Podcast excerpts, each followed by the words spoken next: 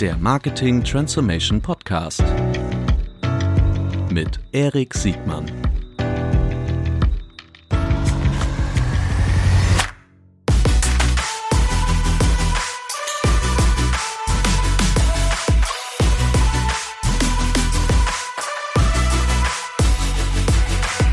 Herzlich willkommen zu einer neuen Folge des Marketing Transformation Podcasts. Heute mit Alexander Graf. Moin, moin. Moin. So, ja stimmt, hier, du bist ja ein richtiger Norddeutscher.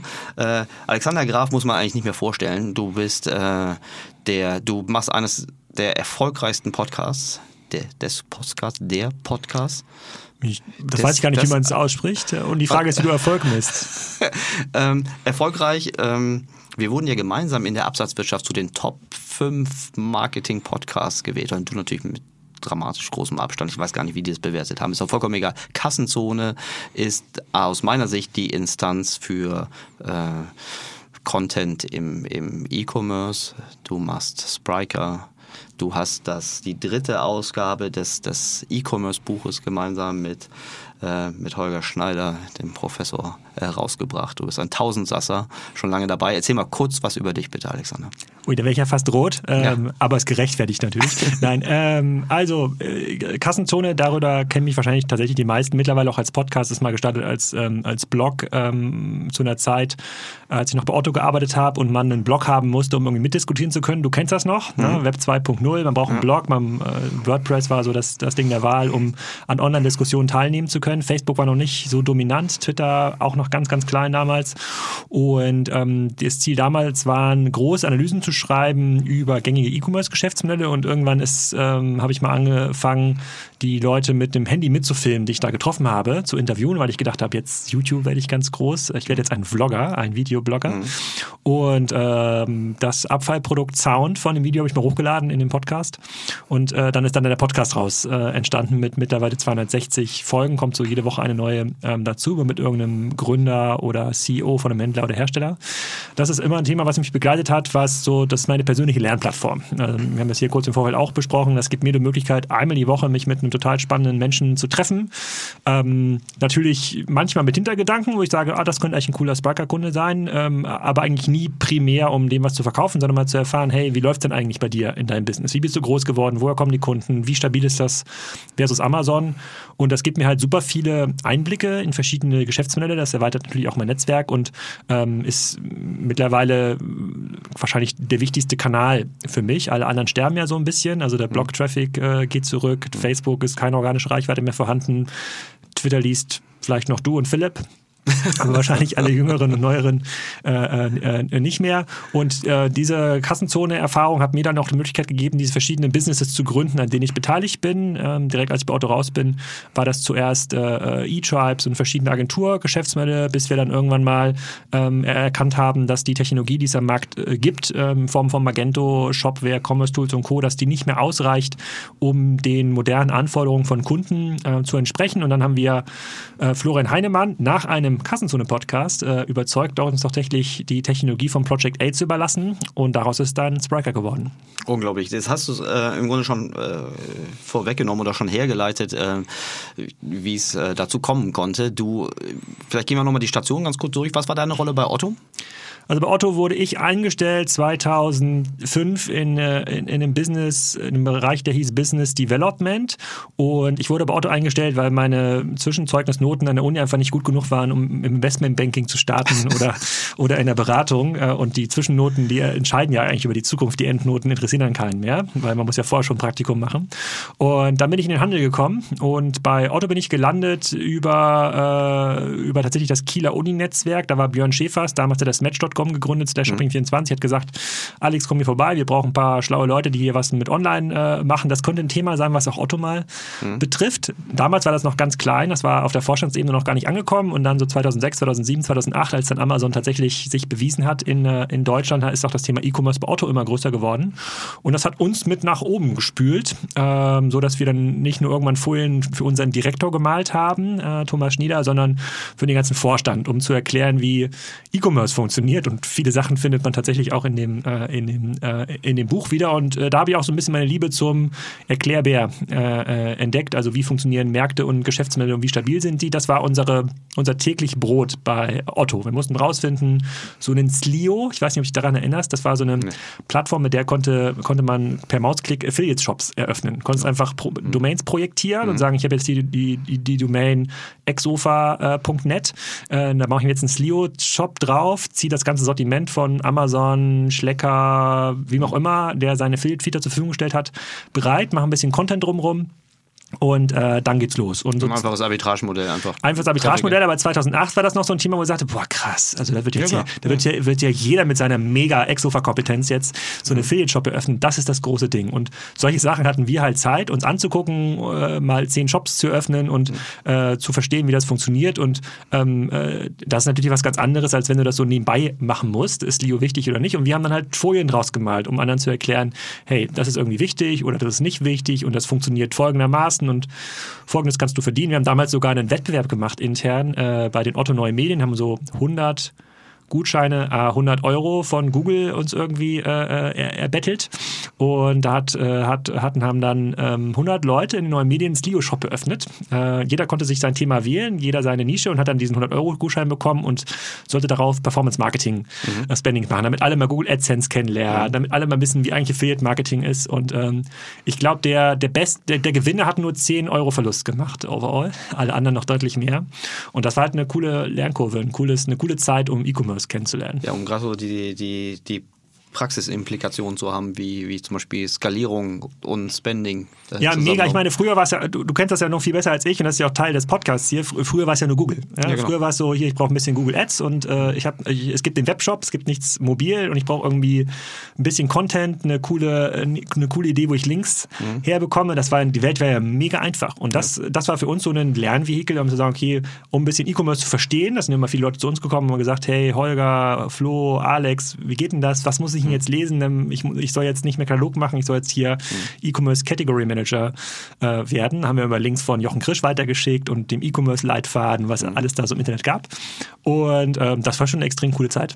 Ja, so jetzt ist E-Commerce ja mh, hm, eines der schwierigsten Kategorien überhaupt. Äh, du bist ja äh, aus, aus meiner Sicht einer der, der führenden Handelsexperten. Man kann jetzt wirklich Handel sagen, was ist jetzt vollkommen egal, ne? ob es Multichannel, äh, Pure Play ist, äh, äh, der Handel der Gegenwart und der Zukunft, der ist auf jeden Fall äh, elektronisch mindestens beeinflusst, sehr wahrscheinlich sogar auch elektronisch äh, gewonnen und abgewickelt.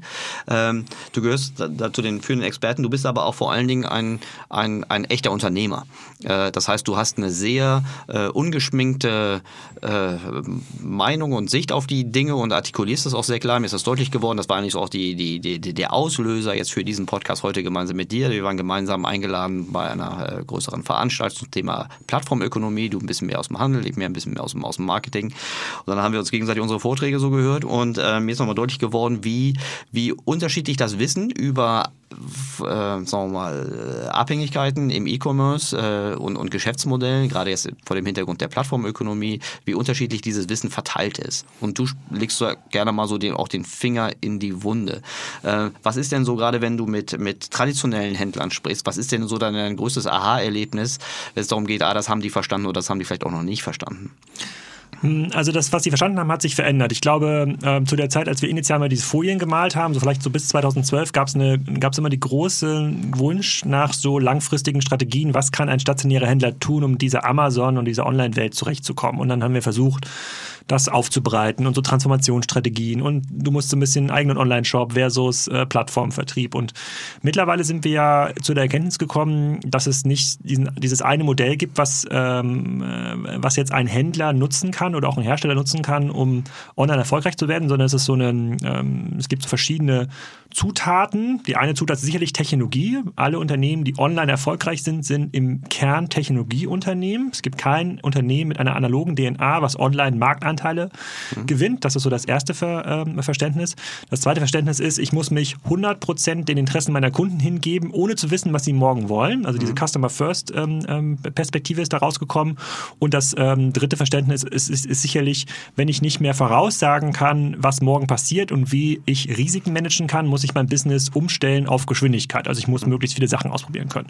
Ich glaube, davon ist ähm, die Hälfte mittlerweile angekommen und es gibt also nicht mehr diesen, äh, dieses Strategievakuum, dass die Leute nicht mehr wissen, ob sie jetzt Plattform werden wollen oder vertikalisieren wollen, mehr Eigenmarken zum Beispiel aufbauen wollen. Es gibt auch heute für gute Geschäftsmodelle keinerlei Finanzierungshürden mehr, also dadurch, dass das Kapital fast kostenlos ist. Für gute Geschäftsmodelle. Genau, kommen wir gleich zu, was die anderen machen können. Ähm, was, wo jetzt der große Engpass ist, ist Personal. Also die meisten finden tatsächlich keinerlei Mitarbeiter, finden noch nicht mal einen CDO. Wenn sie einen finden, dann war das halt der Typ, der früher mal die AOL-Webseite administriert hat. Dessen Wissen ist vielleicht heute nicht mehr 100% äh, zeitgemäß. Ähm, und ähm, bei den, ähm, ich unterscheide halt zwischen tatsächlich, wenn du mich fragst, was, was sehe ich im Handel, sehe ich natürlich einmal Handelsmodelle, die im Kern stabil sind wo man sagen kann, okay, die, die haben irgendwie einen USP, die verdienen noch Geld, die haben vielleicht ein Logistik-Set, was unique ist, die haben vielleicht ein Sortiment-Set, äh, was unique ist. Plus, die ähm, haben auch ein, ein, sehr, sehr offenes Verständnis darüber, dass man eben nicht mehr die klassische McKinsey-Strategiepräsentation anfordern kann, um herauszufinden, was muss ich morgen tun. Mhm. Ähm, die würde ich sagen, das sind so 10% der Unternehmen, die ich treffe. Das ist eigentlich ziemlich cool, mit denen zu arbeiten, weil äh, da muss man dann irgendwie kein Folien-Bullshit. 10% der, sagst du, sind stabil? Nee, 10% der Unternehmen, die ich treffe, sind stabil, sind ja. viel weniger sta okay. äh, stabil in, in, Summe. Und dann gibt es natürlich eine, der, ein großer Teil der Unternehmen, die ich aber treffe, die aus dem Handel kommen, haben natürlich im Handel im Kern ein Problem, weil sie jetzt mit Plattformen wie Otto, Salando und Amazon konkurrieren. Mhm.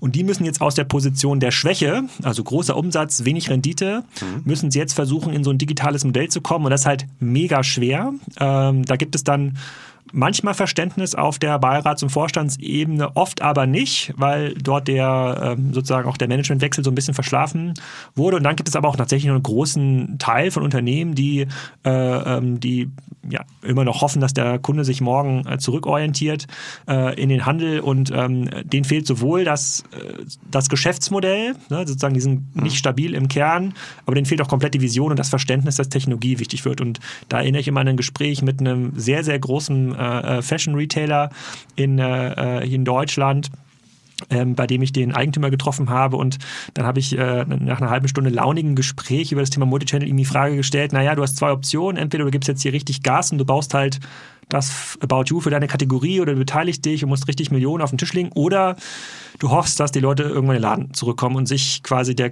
der Qualitäten des stationären Handels besinnen. Und dann hat er gesagt, das war eine rhetorische Frage, ja, ich hoffe, dass die zurückkommen. Und ähm, ich glaube, ja, diese Art von Antwort, damals sagte ich noch, oh mein Gott, aber das ist eigentlich normal. Hast du das noch aufgeklärt? Für wen? Für ihn, dass das unwahrscheinlich ist, dass das. Ich glaube, der Markt klärt das für ihn auf. das meine ich mit dieser Deutlichkeit. Äh, wir kommen bestimmt gleich nochmal auf die Todeslisten äh, zu ja. sprechen. Äh, dann, äh, okay, wir haben jetzt stabil, wir haben schwach, jetzt brauchen wir noch stark. Ja, stark sind halt ähm, schon Unternehmen und das finde ich am interessantesten. Ich, ich schreibe gerade einen Artikel äh, über so ein bisschen ein paar digitale, paar digitale Muster. Was wir jetzt bei den großen Digitalen sehen, die sehr erfolgreich sind, bei Handelsmodellen, aber auch so klassischen Plattformen, sei es ein Bull.com aus, äh, ähm, aus Holland, sei es ein Amazon, sei es ein About You, sogar ein Real.de äh, oder ein Picknick.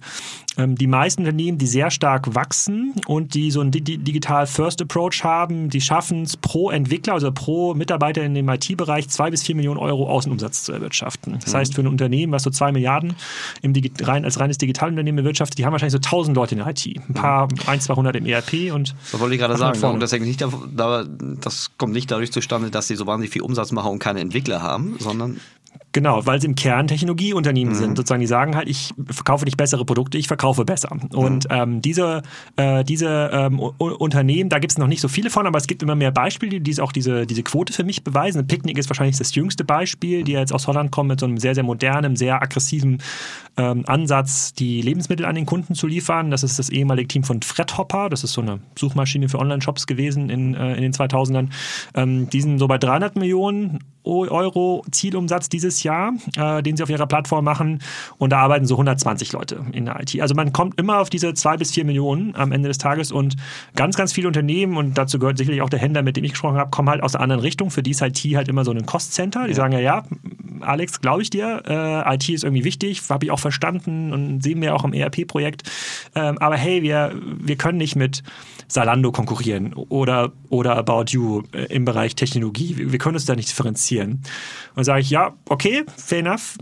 Wie denn dann? Und dann kommt nichts. Und dann ist halt. Äh, Weil alles andere austauschbar ist, ne? Also Produkte, die vergleichbar sind oder äh, an anderen Ecken zu günstigeren Preisen mit besseren Lieferbedingungen zu haben sind äh, oder auch Marken, die nicht ausreichend differenzieren. Du kannst jederlei, jede filialisierte Handelskette nehmen mit einem Produkt, was sich einfach online, online handeln lässt. Das sind Bücher, das ist Fashion, das ist Consumer ähm, ähm Electronics. Das, und das merkt man ja auch in den, äh, in den Strategiepräsentationen von, äh, von Mediamarkt und Co. Es ist ganz, ganz schwer, einen echten USP äh, äh, zu, zu definieren, der eben nicht dieses bester Preis, beste Verfügbarkeit, bestes Angebot enthält. Wenn du dann mhm. sagst so, ähm, äh, es gibt, ich glaube, das Slide hatte ich noch nicht, im, noch nicht in dem Vortrag drin, den wir gemacht haben. Ich habe immer so, so den, äh, äh, den, den Running Gag, dass wenn Plattformen über Marktplatzmodelle nachdenken. Ja, die mhm. sagen ja, starke Modelle müssen Marktplatzmodelle sein, weil niemand hat mehr Bock auf das Handelsrisiko. Niemand will mit dem Endkunden zu tun mhm. haben, niemand will das Lagerrisiko. Mhm. Also werden wir Plattform. Mhm. Sag ich so, okay, fair enough, wie willst du eine Plattform werden? Sag ich ja, also, also über das Thema Preis möchte ich eigentlich nicht konkurrieren, weil da sind ja AliExpress und Otto, äh, AliExpress und Amazon und Co., die sind ja, ja, da sind ja auch so viele Chinesen drauf und das sind Mehr Mehrwertsteuern und sowas. Das, das ist eigentlich, da kann ich nicht konkurrieren. Hm, okay. Kannst im Sortiment konkurrieren. Nee, eigentlich auch nicht. Also es geht meine Systeme gar nicht her und ich kann eigentlich maximal so 5.000 bis 10.000 Produkte die Woche hochladen und also mehr Produkte als Amazon und AliExpress kann ich auch nicht. Hm, fair enough, okay. Kannst du in der Logistik konkurrieren, in der Verfügbarkeit? Ja, also wir setzen ja auch auf DHL und haben eigentlich unser Fulfillment outgesourced an, an Bauer Fulfillment und da sind wir eigentlich im Stand, also in der Logistik, nee, also das wird da mal schneller als Amazon, das können wir eigentlich auch nicht. Okay, was ist es denn? Was, wie kannst du denn konkurrieren? Ja, also wir glauben, wir können die faire Plattform sein. Ne? Wir, wir, bei uns ist das, äh, wir zahlen Steuern, äh, äh, bei uns sind die Mitarbeiter glücklich. Ich meine, ja, das ist eine gute Innensicht und mhm. die ist ja auch ganz nett der Presse gegenüber zu verkaufen, aber kein Kunde fragt danach. Und dann zitiere ich immer Michael Otto, der auch in den 80er Jahren das ganze Thema Fairtrade und äh, äh, ähm, äh, sozusagen auch faire Produktion äh, entstanden ist, hat auch gesagt, naja, also Fairtrade mache ich aus purer Überzeugung, aber mir ist klar, dass kein Kunde auch nur ein Euro mehr für einen Fairtrade-Pulli bezahlt als für einen konventionellen Pulli. Wir müssen unser System so bauen, dass wir in der Lage sind, diesen Pulli genauso kompetitiv zu verkaufen. Und ähm, äh, da, und du hast ja gefragt, was sind eigentlich erfolgreiche Plattformen? da habe ich mittlerweile so ein bisschen ähm, äh, mein Erstaunen abgelegt und muss halt erkennen, ja, also fair enough, da äh, gibt es dann für viele oder für den einen oder anderen keinen Raum. Da müssen wir einfach warten, bis der Markt äh, dort entsprechende Antworten gefunden hat. Und ich konzentriere mich lieber auf diese 10% starkes Muster, die im Kern ein cooles Geschäftsmodell haben, die klare Optionen auch nach vorne haben. Ich finde, Thomann ist da so ein super Beispiel. Klassischer Händler äh, äh, verkauft auch diese Produkte, in die wir hier reinsprechen und die wahrscheinlich auch aufgenommen wird, die Mikros und äh, mhm. das, äh, das, das Audiogerät, auch noch ein äh, Generation 1.0 Geschäftsmodell, also 100% Risiko auf dem eigenen äh, Warenbestand, ähm, alles, in der, alles in den eigenen Büchern, 100% Risiko am, am Kunden. So, da ist ganz klar, die müssen in Richtung zweite, dritte Generation E-Commerce-Modelle migrieren, so schnell es geht. Und mit dem macht eine Diskussion natürlich auch viel mehr Spaß, weil man das viel offener aus einer Position der Stärke raus argumentieren kann und nicht permanent diese Amazon-Keule geschwungen wird. Mhm, verstehe ich. Du hast du gerade gesagt, dass dieses Beispiel Thomann in die Kategorie stark oder stabil fällt? Ähm, stabil und stark. Okay. Die, äh, hast du noch ein Beispiel für mich für stabil? Für stabil. ich glaub, ich, ja. Warum ich da explizit mhm. nachfrage, weil ich glaube, viele der Unentschlossenen, wenn ich mir gerade, ich fand dieses Plattformbeispiel, ne, wir, wir also im Grunde auf keinen der, der Unterkategorien irgendwie kompetitiv sein äh, und sich dann eine, eine Subkategorie irgendwie schönreden, die äh, ja durch Kundenverhalten irgendwie schwer zu beweisen ist, dass sie irgendwie erfolgreich eintreten wird. Ja. Ich glaube, viele neigen dazu, äh, warum auch immer, sich äh, von, von schwach in stabil reinzureden oder äh, das, das selbst zu glauben. Ja, stabil sind für mich ähm, die Drogeristen Floristen, DM und Rossmann. Mhm. Ähm, wobei äh, der, der Christoph Werner, der jetzt ja auch der Sohn vom Gründer, der jetzt auch Geschäftsführer bei DM geworden ist, der war auch mal bei Joel Katzmarek im Podcast. Da kann man sich mal anhören, wie er so denkt. Äh, bei Raoul und Dirk Rossmann, die haben auch schon ein bisschen öffentlich äh, äh rumgejault über Amazon und, und wie unfair das ist. Und dann quasi aus jedem Argument trieft, äh, aus, aus, aus, jedem Satz trieft so ein bisschen das Argument, ja, eigentlich haben wir ein richtig cooles Geschäftsmodell und ähm, das, was die machen, ist eigentlich nicht gut. Und da sieht man, die sind ähm, super stabil, also die wachsen sozusagen year over year noch 2, 3, 4, 5 Prozent. Die haben eine sehr stabile Rendite auch. Die haben ein Sortiment, was nicht sofort sich online migrieren lässt. Vielleicht das Unternehmen wie Picnic, aber es ist eigentlich unklar, wer das in Zukunft online erfolgreich verkauft. Und die, ähm, die sind halt nur stabil und nicht stark, weil denen fehlt eigentlich komplett jede Vision, wie man dieses Modell, was ohne Zweifel in 20 Jahren wird niemand mehr in den Laden gehen wollen, um sich dort irgendwie Windeln und Klopapier abzuholen, ähm, wie man das Modell online überträgt. Aber die können jetzt auch auf mich zeigen und sagen, hier, du äh, Spacken aus dem Podcast, äh, zeig mir mal die, das Milliardenunternehmen, was du aufgebaut hast. Äh, dir glauben wir gar nichts. Du hast ja auch kein Milliardenunternehmen geerbt, oder? Das, das, stimmt, andere, das stimmt. Andere, anderes das stimmt, Thema. ja. Nee, aber ich glaube, ich das Argument ist trotzdem erstmal valide. Äh, total valide, aber wir wollen ja am Ende äh, auch beobachten und vor allen Dingen, man sieht das auch schön in deinem E-Commerce-Buch oder in eurem E-Commerce-Buch. Ähm, äh, da gibt es auch so ein Kapitel, ich glaube, das heißt ungefähr so, was bisher geschah. Ja. Und äh, wir sind alle schon lang genug dabei, dass wir während diese äh, Vergangenheitsbetrachtung irgendwie Realität war, dass es immer so Leugner gab, die gesagt haben, oh, die, also ich weiß nicht mehr ganz genau, als ich meine PowerPoint-Folien geschrieben habe, da haben wir immer geguckt, äh, Prozent äh, Distanzhandel in einer Gesamtkategorie und die Entwicklung daraus. So, und dann haben wir äh, irgendwelche Prognosen versucht herzuleiten, wie groß denn überhaupt Distanzhandel am Gesamt irgendwie werden kann. Und wir alle wissen, wie es weitergegangen ist. Ich glaube, die einzige Überraschung ist irgendwie, dass Bücher nicht gegen 100 Prozent gelaufen ist, sondern dass Bücher erstaunlicherweise irgendwie bei dicker Daumen 55, 50 Prozent irgendwie stehen geblieben ist. Noch. Äh, noch, ne? Ja, ja, klar. Also, aber immerhin, das ist ja schon auch jetzt 20 Jahre, das ist eine, eine Kategorie, die 20 Jahre alt ist. Ähm, die ist bei 50 Prozent stehen geblieben. Äh, damals, hier gerade auch in Hamburg, als ich nach Hamburg gekommen bin, war die Welt voller Universalversender, die behauptet haben, dass sie im Grunde weiterhin Weltmarktführer sind und unabsteigbar, ähnlich wie der HSV, äh, durch per Naturgesetz äh, äh, immer ihren, ihren Teil in der Wertschöpfungskette des Handels irgendwie haben werden. Und das ist ja jetzt auch anders gekommen. Das wiederholt sich ja so ein bisschen.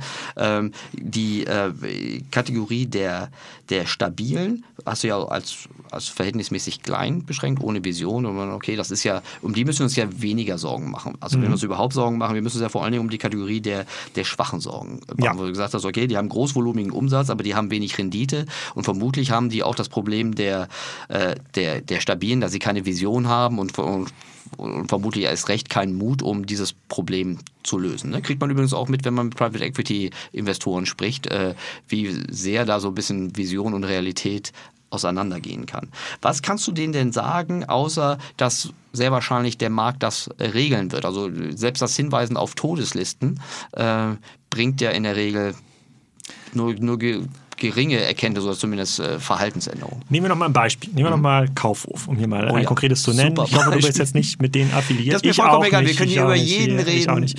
So, äh, wir, wir, müssen jetzt mal anfangen. Ist denn überhaupt Einsicht da, dass Ihnen geholfen werden muss? Ich äh, erinnere mich noch, als wäre es gestern, an einen Vortrag, den ich hatte vor vier Jahren vor einer, äh, das war eine Konferenz in Düsseldorf, da ging es um Immobilienentwicklung, so Handelsimmobilien und ähm, der, ähm, ein Großteil im Saal hat ein großes Interesse daran auch gehabt, dass so Handelsimmobilien stabil bleiben oder weiter wachsen. So, ich habe dann einen E-Commerce-Vortrag gemacht, noch einen relativ rohen Schliff damals und gezeigt auch, wie, äh, wie, wie entwickelt sich Amazon und wie geht die Kurve aufwärts und was sind die Herausforderungen auch der Händler. Und danach kam äh, auf die Bühne Lovro Mandak. Das ist so die Legende im Einzelhandel. Das war der 20-jährige Geschäftsführer von Kaufhof. Irgendwie äh, sagen, das ist so, dass äh, äh, was für uns Elon Musk ist, ist für den Handelsimmobilienbesitzer äh, Besitzer ist das Lovo Mandak. So, und äh, dann saß, kam er auf die Bühne und zeigt dann so mit dem Finger auf mich und sagt so, Leute wie Sie, Herr Graf, haben uns seit 20 Jahren totgeredet. Ja, Leute wie Sie haben immer gesagt, unser Geschäftsmodell wäre nicht in der Lage, sich weiterzuentwickeln äh, und wir äh, sozusagen, wir gehen irgendwann, äh, irgendwann, den, irgendwann den Bach runter. Und schauen Sie, wo wir sind. Und dann habe ich mir so immer gedacht, immer so, hm, krass, okay, ja, gut, wenn er das so sieht, äh, seine Meinung. Ähm, ein halbes Jahr später ist er dann nicht mehr CEO gewesen, nicht aufgrund des Vortrages, sondern äh, sozusagen, ich glaube, er ist berentet äh, äh, worden und, ähm, und zwischendurch ist einmal äh, Kaufhof dann an die ähm, Hudson Bay Gruppe gegangen, dann jetzt mittlerweile mit Karstadt äh, fusioniert ähm, äh, und jetzt kam der René Benko ja auch auf der Bühne in einem, in einem Handelspanel, ich weiß nicht, ob du das gesehen hast, vor, vor zwei Wochen erst und meinte, ich habe die Vision für Kaufhof Karstadt. Wir werden das Shopping Center der Zukunft. So, wenn man dann so überlegt, okay, da ist ja offensichtlich jetzt noch keine Einsicht vorhanden. Man kann ja doch relativ viel machen. Es gibt ja coole Standorte vom Kaufhof. Wahrscheinlich sind das nur 30 Prozent. Und man muss einen Geschäftsgedanken, das, genau das gleiche gilt für Pink Kloppenburg auch. Und diese coolen Standorte, wenn man die richtig aufwertet und wenn man das cool macht, wird es immer eine, oder zumindest für die nächsten 10, 15 Jahre, eine Gruppe von Kunden geben, die das auch wertschätzt, die da den Änderungsschneider haben möchte, die dort die Beratung haben möchte, die vielleicht auch bereit ist, einen Aufpreis zu zahlen. Diese Gruppe gäbe es für Kaufhof auch. Wenn man jetzt aber Kaufhof sich anguckt, nochmal zum Beispiel die Webseite anguckt, die ja mittlerweile natürlich auch vernetzt ist mit dem, äh, mit dem Omnichannel-Handel und sich überlegt, okay, was ist der USP? dann steht da, wir sind deine Inspirationsquelle Nummer eins für Geschenke. Mhm. Ja, und das frage ich auch manchmal, wenn ich Vorträge mache, sag mal, wer von euch hier im Saal hat sich von kaufhof.de in den letzten zwölf Monaten inspirieren lassen. Und keiner meldet sich. Jetzt mag daran liegen, dass ich vielleicht nicht die richtige Zielgruppe befrage, aber das ist offensichtlich kein USP. Und wenn jetzt der, wenn jetzt da Reno Benko sagt, okay, wie entwickle ich das Ding nach vorne außerhalb der Immobilienfrage, er hat ja natürlich ein großes Interesse, die Immobilien weiter äh, ähm, zu bestücken, dann muss man schon ganz klar sagen, dass ich, dass sie entweder müssen sie richtig straffen und sich auf die zwei, drei oder 20, 30 Prozent der Läden äh, fokussieren, die in der richtig geilen Lage sind, die vielleicht am Bahnhof sind, die, wo man geile Sitze reinbauen kann, wo man Cafés draus bauen kann und sich dann auf eine äh, boutiqueartige Zielgruppe konzentrieren ähm, und, äh, und die dann bedienen. Oder man schafft es tatsächlich, einen, äh, einen vertikalisierten Service aufzubauen, bei dem man sagt, ich, ich kenne Kunden und ich kenne ausreichend Menschen, die bereit sind, ihre Ware in der Stadt abzuholen. Das sagt ja auch Mediamarkt, dass 50 Prozent der Online-Bestellungen Pick und, Pick und Collect sind. Da muss ich die Läden entsprechend, äh, da muss die Läden entsprechend umbauen und auf Service auch ähm, ausrichten. Ähm, und das tun sie ja nicht. Ich habe äh, vor zwei Jahren, glaube ich, habe ich mal im Deutschlandfunk einen, ähm, einen, ein Live-Interview gemacht mit dem Handelspräsidenten von Berlin, da bin ich mir nicht ganz sicher. Und dann mhm. konnten Leute anrufen und dann hatte ich, äh, hatte ich gedacht, okay, jetzt werde ich bestimmt ausgeschimpft, hier die ganzen Online-Thesen. Und da hat eine Oma angerufen und meinte, ich würde gerne in den Stadt einkaufen gehen. Aber wissen Sie, wenn ich in den Karstadt gehe, dann gibt es noch nicht mal eine Garderobe. Ja. Und was sagt der Handelspräsident? Wissen Sie was? In London ist es so, da gibt es ein Kaufhaus, die sind so gut, die nehmen sogar für die Garderobe Geld. Und dann denke ich so, oh mein Gott, also das ist doch das Letzte, was die Frau jetzt äh, äh, wissen will. Und da ich glaube, wenn die Bereitschaft da ist dann, und wenn man sich auf die guten Assets konzentriert, hat man eine sehr gute Chance, in ein Handelsmodell zu migrieren, möglicherweise auch ein Digital-First-Handelsmodell, was Geld verdient. Wenn man aber eher diese Asset-Perspektive einnimmt und sagt, ich muss eigentlich das Maximale rausholen aus den Assets, die ich hier gekauft habe, und das ist nur der Case bei der Signa Holding, ähm, dann darf ich natürlich gar kein Gebäude fallen lassen, weil das dann ja. abgeschrieben wird äh, von, meinen, von meinen Büchern. Ist das, ist das eine faire These, dass die Asset-Perspektive der Feind der Transformationsfähigkeit ist, also der erfolgreichen Transformationsfähigkeit? Ich glaube nicht die Asset-Perspektive, sondern jegliche Legacy. Also je älter man okay. wird, also aber Legacy wird, wird ja durch, okay, Legacy, ja, das recht, das geht auch nach vorne. Legacy loszulösen hat auch Kosten in der Zukunft. Genau, glaube ich. Sozusagen Alter und Größe sind so zwei Faktoren, glaube ich, die diesen Legacy-Faktor massiv erhöhen. Ja. ja. Kennen wir ein Beispiel, wo Legacy da war und wo diese Transformation im Handel wirklich erfolgreich gelungen ist? Nein. Krass, ne? Also, weil in dieser Deutlichkeit, äh, viele sagen ja, und äh, meistens kommt da so Anekdotisches, irgendwie irgendwelche Redesigns oder äh, Augenwischereien, Pick and Pack und Home Delivery. Äh, ich finde auch äh, Jochen, Jochen Krisch äh, zum Beispiel hat das ja auch schon sehr lange unter, ich glaube, dieses Subkapitel heißt irgendwie die Multi-Channel-Lüge. Also ich glaube, er meinte damit was, oder er meint damit was, äh, welche falsche Erwartungshaltung an die Multi-Channel-Perspektive in der Vergangenheit äh, geknüpft wurde. Und ähnlich wie du, ähm, schon äh, lange gerufen hast und gesagt, das wird, äh, das wird schief gehen, äh, hat er das ja zum Beispiel auch äh, im Multi-Channel-Bereich über, über alles und insbesondere über die Mediamarkt-Saturn-Gruppe auch gesagt. Ne? Haben wir auch gesagt, guck mal, wo die stehen. Die haben ja ewig lange auch gute Rendite immer noch abgeworfen, ist ja alles sehr, sehr öffentlich gewesen.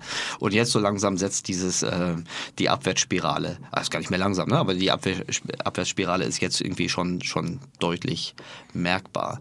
Ähm, ich werde auch immer gefragt, wo sind denn erfolgreiche Transformationsbeispiele? Beispiele in der Klammer, wo große Tanker gedreht wurden. Und die Wahrheit ist, das sind entweder Beiboote, die dann neu ausgelegt wurden. Also Welche sagst du denn dann? Ähm, ich oh, das, das, also das sind meistens Kundencases, deshalb muss man da ein bisschen aufpassen. Äh, aber äh, ich, ich nenne zum Beispiel, gerade weil es auch jeder kennt, äh, immer wieder noch About You, was mhm. kein, ja. was kein ähm, äh, aus meiner Sicht, du kennst das besser als, als ich, aber aus meiner Sicht kein echter Transformationscase ist, weil es ein Beiboot-Case ist, weil es nicht die Legacy äh, gedreht hat, sondern weil es mehr oder weniger äh, als erweiterter Anbau mit einer großen Unabhängigkeit gedreht mhm. wurde, aber durchaus in einem Markt, wo äh, in der ersten Welle, also die, die, die Salando-Amazon-Herausforderung wurde ja schon oft kritisch äh, gesehen und About You ist ja nochmal eine nächste, äh, nächste Generation, wenngleich auch natürlich das Volumen dann äh, auch viel, viel kleiner ist. Aber sonst, mhm. meine Hauptantwort ist, es gibt eigentlich sehr, sehr wenig bis gar keine Beispiele in der Marketingtransformation. Also, äh, anderes Beispiel, also mhm. was wir auch viele noch sagen, dass äh, im FMCG-Bereich äh, der, der einzige erfolgreiche Direct-to-Consumer-Case, den Nestle mit Nespresso gemacht hat, im Verhältnis zum normalen FMCG distribuieren. Aber auch da ein Case, grüne Wiese, unabhängig von der, von der, von der Core Legacy. Und es ist ein Case, der jetzt sich relevant im FMCG durchgesetzt hat. Ähm, in der ganzen großen, weiten FMCG-Welt. Ja, also als Cases, wenn man jetzt aus dem Handel ein bisschen weggeht, kann man mhm. natürlich, finde ich, kann man sowas wie Tengelmann zumindest noch nehmen, so als Gruppenfunktion. Das war eine Handelsgruppe im Kern, ist mittlerweile eher eine Holding, ja. äh, eine Finanzholding ähm, ge äh, geworden. Aber so klassische, wenn, wenn, man sich darauf einigen kann, dass klassische Transformation nicht funktioniert, dass man mhm. sagt, so man muss, man kann solche Businesses sicherlich noch optimieren und auch ein bisschen runtermanagen. Das hat Kaufhof äh, unter der Metro-Ägide lange sehr erfolgreich getan, sind halt mhm. erfolgreich geschrumpft und jedes Jahr trotzdem noch ja. Äh, Rendite geschaffen. Diese Rendite muss man halt dann neu einsetzen, äh, äh, nicht indem die Eigentümer das dritte Golfhotel bauen, sondern indem man halt coole äh, neue Businesses macht, ähm, die halt schwerer zu prognostizieren sind, welche davon funktionieren. Dann, äh, dann geht da schon was. Aber diese, ähm, aber es gibt schon noch ein sehr großes Behaar Beharrungstendenz von ähm, Eigentümern oder auch Managern, die sagen, ich muss es jetzt in meinem Modell schaffen. Und ich vergleiche das immer mit, äh, dem, mit dem Lottospieler, der sich auf eine Bühne stellt und sagt, hey, pass auf, Jungs, glaub denen nicht, glaub Alex und, und Erik nicht. Ich habe, ich habe, ich habe zehn Jahre gespielt, mhm. jedes Wochenende. Ich habe, ich habe nie gewonnen. Mhm. Ja, und dann schaut mich an. Jetzt habe ich gewonnen. Mhm. Und ihr könnt das auch. Und aber diese Lottogewinner-Metapher äh, äh, zeigt ja ganz, am Ende gewinnt halt die Bank. Ne? Das ist halt keine Option. Und aber ich, ich finde halt heute, wenn man das heute diskutiert, also wenn heute jemand transformieren muss und innovativ sein muss, äh, insbesondere im Handel, dann hat er eine andere Verantwortung, als das vielleicht der, äh, der Nordstrom-Manager, der Macy's-Manager, der Sears-Manager vor zehn Jahren hatte. Der hätte ja noch, da gab es ja noch auch genug Gründe an Transformation zu glauben, des klassischen Handelsmodells. Jetzt wissen wir, das geht nicht oder das geht nicht schnell genug und weil es nicht schnell genug geht, kann es nicht erfolgreich sein er muss andere Optionen finden. Mhm. Und wenn heute Manager immer noch sagen, ja, ich begnüge mich mit äh, dem Upgrade der Filialen, ja, neuer Teppich, äh, helleres Licht in Umkleide. Äh, oder Click and Collect. Oder, oder Click and Collect, dann muss ich sagen, boah, also das ist so das fetteste Warnsignal an den Aufsichtsrat, da was zu tun. Und äh, da machen sich halt alle mitschuldig. Ja? Wenn sie da nicht handeln, dann selber schuld. Ja, vor allen Dingen, es gibt ja auch neben diesen, diesen Hypothesen, die einfach mal aufgestellt waren, wo jeder dann aus seiner eigenen Panel of One-Erfahrung irgendwie sagen kann, ja, glaube ich oder glaube ich nicht. Also Stichwort äh, Geschenke-Inspiration. Es gibt da durchaus auch die Möglichkeit, das irgendwie zu plausibilisieren, ob diese Hypothese aufgehen kann oder nicht. Also gerade jetzt im Digitalen gibt es ja durchaus die Möglichkeit zu gucken, ob äh, wie viele Leute zum Beispiel Geschenke mit, äh, mit äh, Kaufhof oder Galerie äh, in Verbindung bringen oder wie zum Beispiel gut die spezifische Wandlerquote auf einem Subsegment ist zu einem Preis mit einer Lieferbedingung. Ja. Ähm, also es ist ja jetzt längst nicht mehr so, dass man sowas erst äh, verproben kann, wenn, wenn, wenn diese Themen live sind. Du sagtest, die Kernkategorien, an denen du es misst, sind Technologie, die Ausrichtung auf die Kundenbedürfnisse. Was war das dritte? Speed. Speed, genau, Geschwindigkeit. Das ist ja auch etwas, wo man äh, äh, schnell iterieren muss, wo man schnell die Initiativen auf, auf, äh, auf die relevanten Themen ausrichten muss. Äh, siehst du da Siehst du da Erfahrungen, äh, wo dieser Speed wirklich ausreichend gut an den Tag gelegt wird? Also bleiben wir bei dem About You-Beispiel. Also mhm. Otto hat ja quasi gelernt, dass es ähm, nicht selber erfolgreich als interne Abteilung Businesses ausgründen kann, weil es gibt ja, es gibt ja, äh, ähm, ähm, ähm es, es, gibt ja quasi einen, äh, einen Gesetz, Conway's Law, was besagt, immer wenn du intern etwas versuchst umzusetzen, egal wie groß und agil, spiegelst du eigentlich immer nur die Strukturen der übergeordneten äh, Infrastruktur. Ja, ja. Sozusagen Deswegen, da gibt es ganz, ganz bekannte Beispiele, mhm. auch in der Literatur. Und das hat Otto ja mehrfach bewiesen mit Dialog und mit Mirapode und mit ganz, ganz vielen anderen Business. Und deswegen haben sie gesagt, okay, ähm, wir haben eigentlich mehr Assets, wir haben mindestens so schlaue Leute wie bei Salando, wir haben eigentlich mehr Geld, wir kennen alle Kunden, aber wir schaffen es quasi nicht, diese Assets schnell genug nach vorne zu bringen, um, um, das, äh, äh um das zu hebeln. Wir brauchen ein anderes, äh, wir brauchen anderes Vehikel. Das war in diesem Falle, ähm, das war in diesem Falle About You, die ja auch nicht schlauer waren als die Leute bei Otto. Die haben einfach nur sich ein Werkzeug gebaut und ein Toolkit gebaut, mit der sie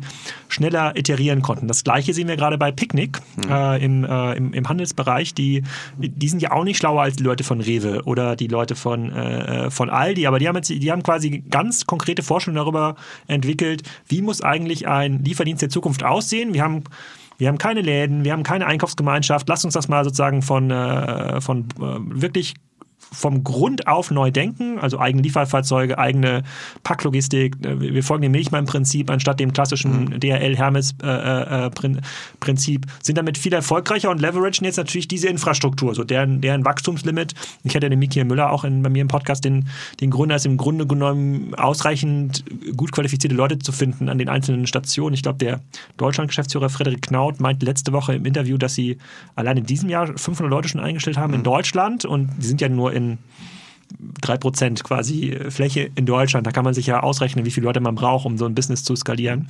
Werden aber auch relativ schnell profitabel pro Lager. Und da finde ich schon, dass es ähm, genug Ansätze gibt, wo dieser Speed nachgewiesen wird, wo man aber wirklich rauskommen muss aus der Legacy-Denke. Und das ähm, sehen wir ja quasi auch, auch bei vielen unserer Kunden, die dann irgendwie im Konzern halt Stellen schaffen oder Bereiche schaffen und sagt, okay, äh, wir kümmern uns jetzt mal mit diesem schnelleren Ansatz um ein bestimmtes Land. Ja, das hat eigene Business-Anforderungen, das hat quasi eine eigene Anforderung auch an die, ähm, an die Technologie und dort werden wir jetzt erstmal schneller, weil wir schaffen es einfach nicht aus unserem Zentralsystem heraus, aus, der, äh, ähm, aus dem SAP Microsoft, diese Anforderungen in diesem Land schnell genug umzusetzen. Und ich finde schon, dass man da ähm, noch nicht in großer Skala, aber dass man da zumindest bei Unternehmen, die das ausprobieren, Erfolge sieht. Das wird dann eher begrenzt durch die, äh, durch die Realität, weil man hat eben anders, als wir angefangen haben vor zehn Jahren, man hat nicht mehr die Zeit, mal ein, zwei Jahre sich auszuprobieren, um mal zu gucken, was funktioniert. Mhm. Du musst halt sofort wachsen, musst halt sofort zehn Wetten eingehen als CEO und sagen, ich mache jetzt hier diese zehn Dinge, sozusagen, ich verteidige meine Leute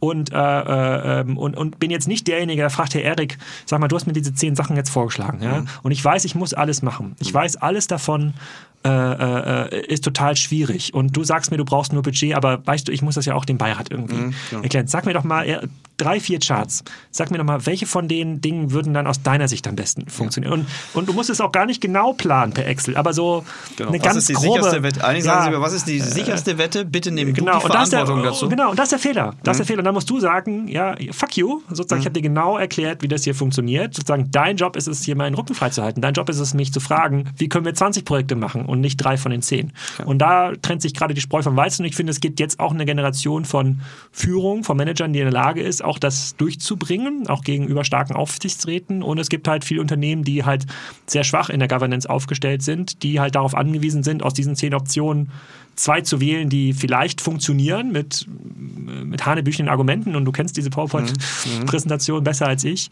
oder mindestens genauso gut wie mhm. ich. Äh, aber da ist der Fehler. Also der Fehler ist klar.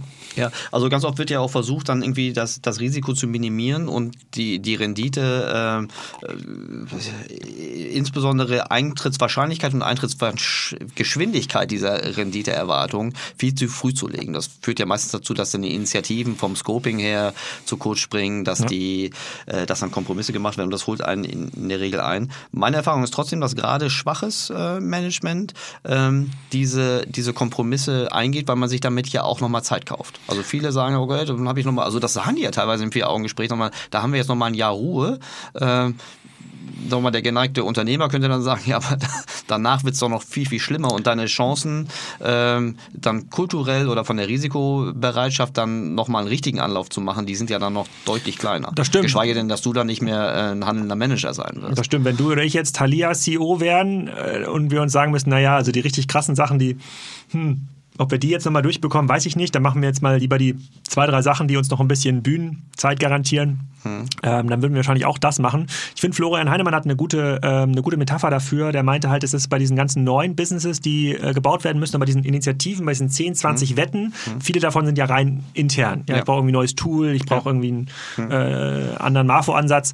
Er sagt halt, das müssen wie Venture Capital. Und Venture Capital ist halt so, die Sachen, die stinken, die sie sofort. Hm. Ja, die Sachen, die nicht funktionieren, die kommen in den ersten zwei, drei Jahren. Das ist ganz, ganz klar.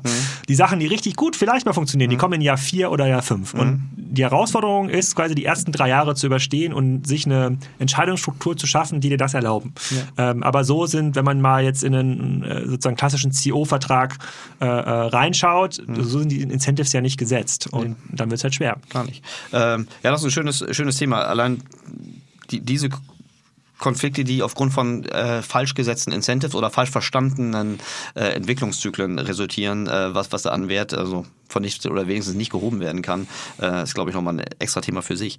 Die, ähm, eine kleine Brücke zum Marketing, die äh, auch, das hatten wir kurz in unserem Vorgespräch, die die guten Herausforderer, auch gerade die, die Beispiele, die du vorhin genannt hast. Ne? Was sie nicht machen, ist, sie kippen auf ihr Geschäftsmodell in dem Moment, wo sie sehen, sie haben eine Herausforderung, sie kippen einfach dann mehr Marketinggeld drauf auf ein System, was nicht ausreichend gut äh, funktioniert. Ne? Die haben ja alle eine deutlich andere Optimierung. Also die bauen ein Zusammenspiel äh, an insbesondere an, an, an, an Kundenbedürfnissen slash Kundenerfahrung, also äh, gedeckt, positiv gedeckte Bedürfnisse äh, bauen sie auf, verbessern dieses System und äh, befeuern das sicherlich mit Marketing, aber versuchen nicht durch ein, ein suboptimales Setup durch größere äh, Kosten-Umsatz-Relationen im Marketing äh, kaputt zu machen.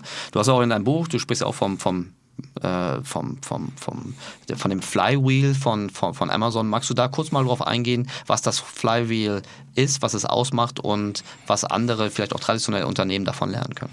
Ja, also das Flywheel ist, ich lese es mal vor, nicht, dass ich ja. hier noch einen, sozusagen, einen, äh, äh, sozusagen Fehler mache bei der Interpretation. Das ist quasi die, die Mutter aller Marktplatzgeschäftsmodelle, würde ich sagen. Ich meine, Übrigens äh, auch nicht nur für Handel, sondern auch jetzt irgendwie bei einer Booking.com, bei einer, äh, also für das Geschäft, das Geschäftsmodell ähm, äh, Plattform ist ja nicht auf den, auf den Handel limitiert.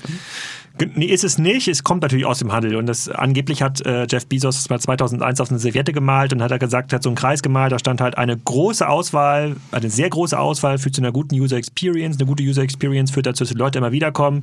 Ne, wenn ganz viele Leute an einem Marktplatz sind, dann kommen da immer mehr Verkäufer und das führt zu einer größeren Auswahl. Das gilt ja sowohl online als auch für offline. Das gilt ja für jeden Marktplatz. Und das, was Amazon anders gemacht hat, äh, es hat dieses Wachstum nicht genutzt, um seine eigene Bilanz zu optimieren, das heißt die Auszahlung zu optimieren, sondern es hat immer gesagt, okay, ich baue mit jedem Euro, den ich verdiene, eine bessere Infrastruktur auf, ähm, um das Listing von neuen Produkten zu vereinfachen, um äh, neue Services äh, ähm, zu integrieren.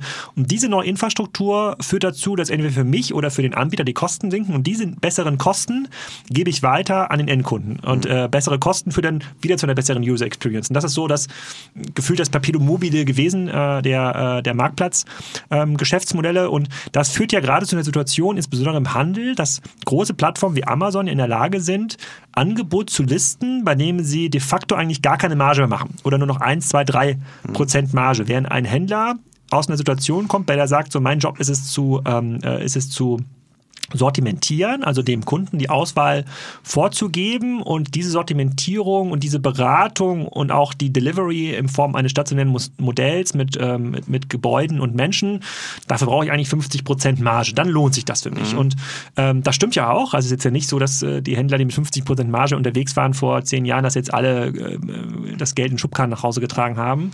Und diese konkurrieren natürlich jetzt gegen so einen Ansatz, der digital erst möglich geworden ist, bei dem dann auf einmal Ware aus China für uns als Endkunden angeboten wird auf Plattformen mit einer sehr hohen Transaktionssicherheit. Ja, die übernehmen das Treuhandsystem für mich. Wenn die, an, wenn die Ware nicht ankommt, kriege ich mein Geld zurück. Mhm. Äh, äh, und den Preis für alle senken. Und das ist so, äh, äh, ich glaube auch dieses Flywheel gilt auch für andere Branchen, aber ursprünglich gilt es natürlich äh, für, die, ähm, für die Handelsbranche. Und daraus sind dann spätestens seit 2008, 2009 fast alle Marktplatzansätze, Marktplatzstrategien entstanden, bei denen Händler gesagt haben, okay, fair enough, das verstehe ich, das mache ich jetzt auch. Auf kleiner Skala, in meiner Nische und mhm. halt ohne Preisverfügbarkeit und Angebot. fair. Äh, äh, aber, hat aber, dann, aber dann, genau, fair, ich zahle Steuern und... Äh hat aber nicht immer geklappt, aber es gibt auch Beispiele wie Bowl.com, mhm. ähm, das ist ja ein Business, also das heißt der Bertelsmann Online, das mhm. gehört mittlerweile zur, äh, zur, zur Albert-Heijn-Gruppe, ähm, äh, sozusagen dem, dem Rewe von mhm. Holland. Die haben es geschafft, tatsächlich äh, mit diesem Ansatz ohne externe, also ohne chinesische Händler, nur Händler aus Holland oder Kerneuropa, die sind da Marktplatzführer geworden. Mhm. Die sind groß geworden, hatten aber nie diesen, nie diesen Amazon-Effekt. Also Amazon war in diesem Land nie so richtig prägnant ähm, äh, vorhanden und dort bestellen die Leute auch bei Bowl.com, weil die Services dort besser sind als die Services, die ein Kunde äh, bei Amazon.de bekommt aus Holland. Aber das ist genau mein, mein Punkt, den ich gerade für diese Marketingbrücke irgendwie nochmal noch mal in den Mittelpunkt setzen wollte. Wenn die, wenn die Kundenerfahrung besser ist als das Vergleich Vergleichsangebot. Äh, dann führt das ja rein technisch dazu, dass die, dass die Conversion, entweder die Akquisitionsconversion oder die Retention Conversion dann äh, besser wird im Vergleich zum, zum ja. Alternativprodukt. So. Und das ist ja das, was diese, was diese ähm, Flywheels halt besonders machen. Und das ist vollkommen egal, ob da jetzt im Grunde Lebensmittel, äh, Bücher oder Stromverträge drüber äh, vertrieben werden. Dass wenn das Nutzer, wenn die Nutzererfahrung auf dem Marktplatz der Plattform besser ist als bei dem Einzelanbieter, was ja häufig der Fall ist, nicht immer, aber häufig der Fall ist, sind auch die, die Aufwände, die ich brauche, um einen Kunden zu akquirieren und zu binden, dramatisch geringer. Das, das stimmt, wobei das nicht für, wobei dieses äh, Setup, Angebot, Preis, Verfügbarkeit scheinbar nicht für alle Sortimente so übertragbar ist. Es gibt äh, jetzt ja im Lebensmittelbereich mit Picknick eine Plattform, mhm. die viel weniger Angebot hat als Rewe Online. Ja. Und ähm, im, im, Lebensmittelbereich scheint es so zu sein, also Preis ist immer noch eine, eine relevante mhm. äh, eine Variable, sofortige Verfügbarkeit ähm, auch. Mhm. Aber dort geht es um ein relevantes Angebot, mhm. weil ich äh, gar nicht, weil man nicht so longtailig scheinbar kauft, zumindest nicht in dem ähm, im Standard-Set. Also du kaufst das jetzt nicht den, besonderes. Das ist bei den Stromanbietern Mehl. und Gasanbietern genauso. Genau, und da geht es beim, bei denen ist es wichtiger, äh, dieser, dieser Service-Aspekt, ich brauche eine hohe Verlässlichkeit, ähm, dass, dieser, dass diese Produkte auch zu der Stunde ähm, an die Adresse kommen, wie ich sie bestellt habe. Mhm. Und da ist halt Picknick, also da scheint quasi deren Ansatz, dieses Flywheel zu entwickeln, halt besser zu sein. Also das ist, wenn du es um umschreiben würdest, das Amazon äh, Flywheel ist da nicht, äh, die investieren quasi ihr ganzes Geld in die Logistik. Mhm. Ja, sozusagen, es wird genau. vertikaler und dann hast du sozusagen statt größerer Auswahl noch höhere Convenience. Also der ja. Convenience-Aspekt scheint dort eine, äh, ein zentraleres Element zu sein und im Bereich Versicherung habe ich mir das noch nicht so richtig, ähm, äh, habe ich noch nicht richtig überlegt, aber grundsätzlich stimmt das. Ja. Versicherung, also das sind jetzt auch zwei, zwei also Stroh oder Versicherung sind das Beispiel, wo der Retention-Teil schwächer ist, aber die kannst du auch eine Check 24 nehmen, äh, anders als eine Verivox. Ähm, da gibt es ja Gemeinsamkeiten. Also ich komme nur auf diese Brücke, weil diese, diese naive Vorstellung zu sagen, ich, ich bilde mir mein, mein, mein Geschäftskonzept so und äh, messe der Bedeutung den einzelnen Elementen, also gerade was, was die Kunden- und Nutzererfahrung angeht, der messe ich einen unterschiedlichen äh, Wert zu, der sich aber dann in der, in der reinen Performance meiner Transaktion oder meiner Retention-Fähigkeit irgendwie nicht, nicht nicht nachweisen lässt. Ja. Also wir sagen, sie sind nicht da. Äh, das ist ja etwas, was man, äh, gerade wenn man sich selbst misst und man guckt einfach, wie, wie dieses Flywheel meiner, meiner Wettbewerber oder meiner Wettbewerbsplattform aufgestellt ist, wo ich relativ schnell merken könnte als Marktteilnehmer, ob ich eine Chance habe, in Zukunft noch zu bestehen äh, oder nicht. Ja, ja. Und wenn dann die Antwort ist, und deswegen stelle ich auch mal die Frage, okay, wir kommen hier quasi in den Wettbewerb, der wird immer technologischer und äh, äh hast du irgendeinen USP, der anders ist? Mhm. Und dann so, pff, nee, eigentlich nicht, aber ich habe doch so viele Läden, mhm. dann wird es halt knapp. Mhm.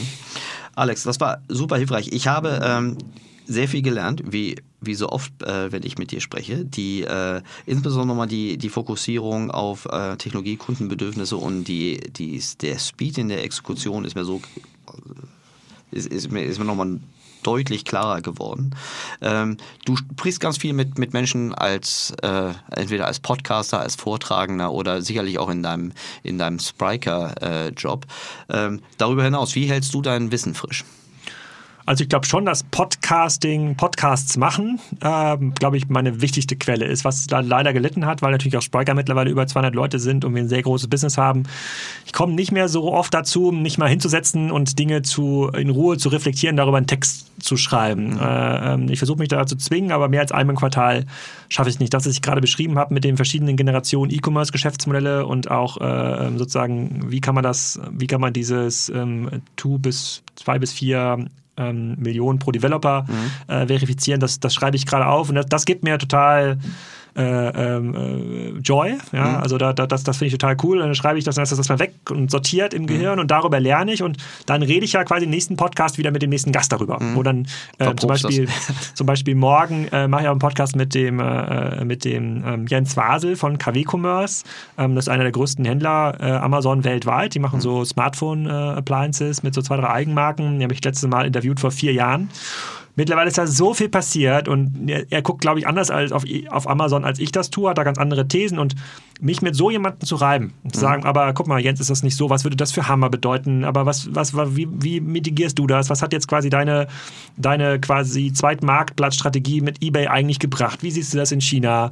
Äh, und da mal so Insights zu bekommen mhm. von jemandem, der das Business selber betreibt, deswegen sind ja vor allem äh, ähm, CEOs von Händlern und Herstellern zu Gast. Also das, das schaffe ich eigentlich gar, gar nicht zu verarbeiten. Und dann kommen manchmal so Spezialgäste und mein Lieblingsgast ist immer noch 2019 der Gründer von Karls Erdbeerhof.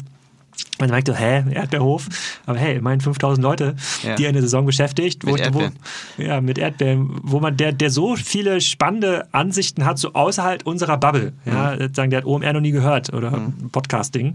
Ähm, äh, darüber lerne ich mega viel. Und dann ist natürlich, äh, äh, ist der Job, den ich habe, natürlich auch sehr anspruchsvoll, weil es kommt ja jeden Tag mindestens ein, zwei, drei AFPs von einem großen Händler, von einem großen Hersteller und äh, ähm, die Leute werden ja auch schlauer, also auch so diese Generation, die den Luxus hatte wie wir, mit dem Thema Internet aufzuwachsen, ja, sozusagen die ersten HTML-Seiten, dann mal JavaScript und dann kam irgendwann WordPress und das mal selber programmieren.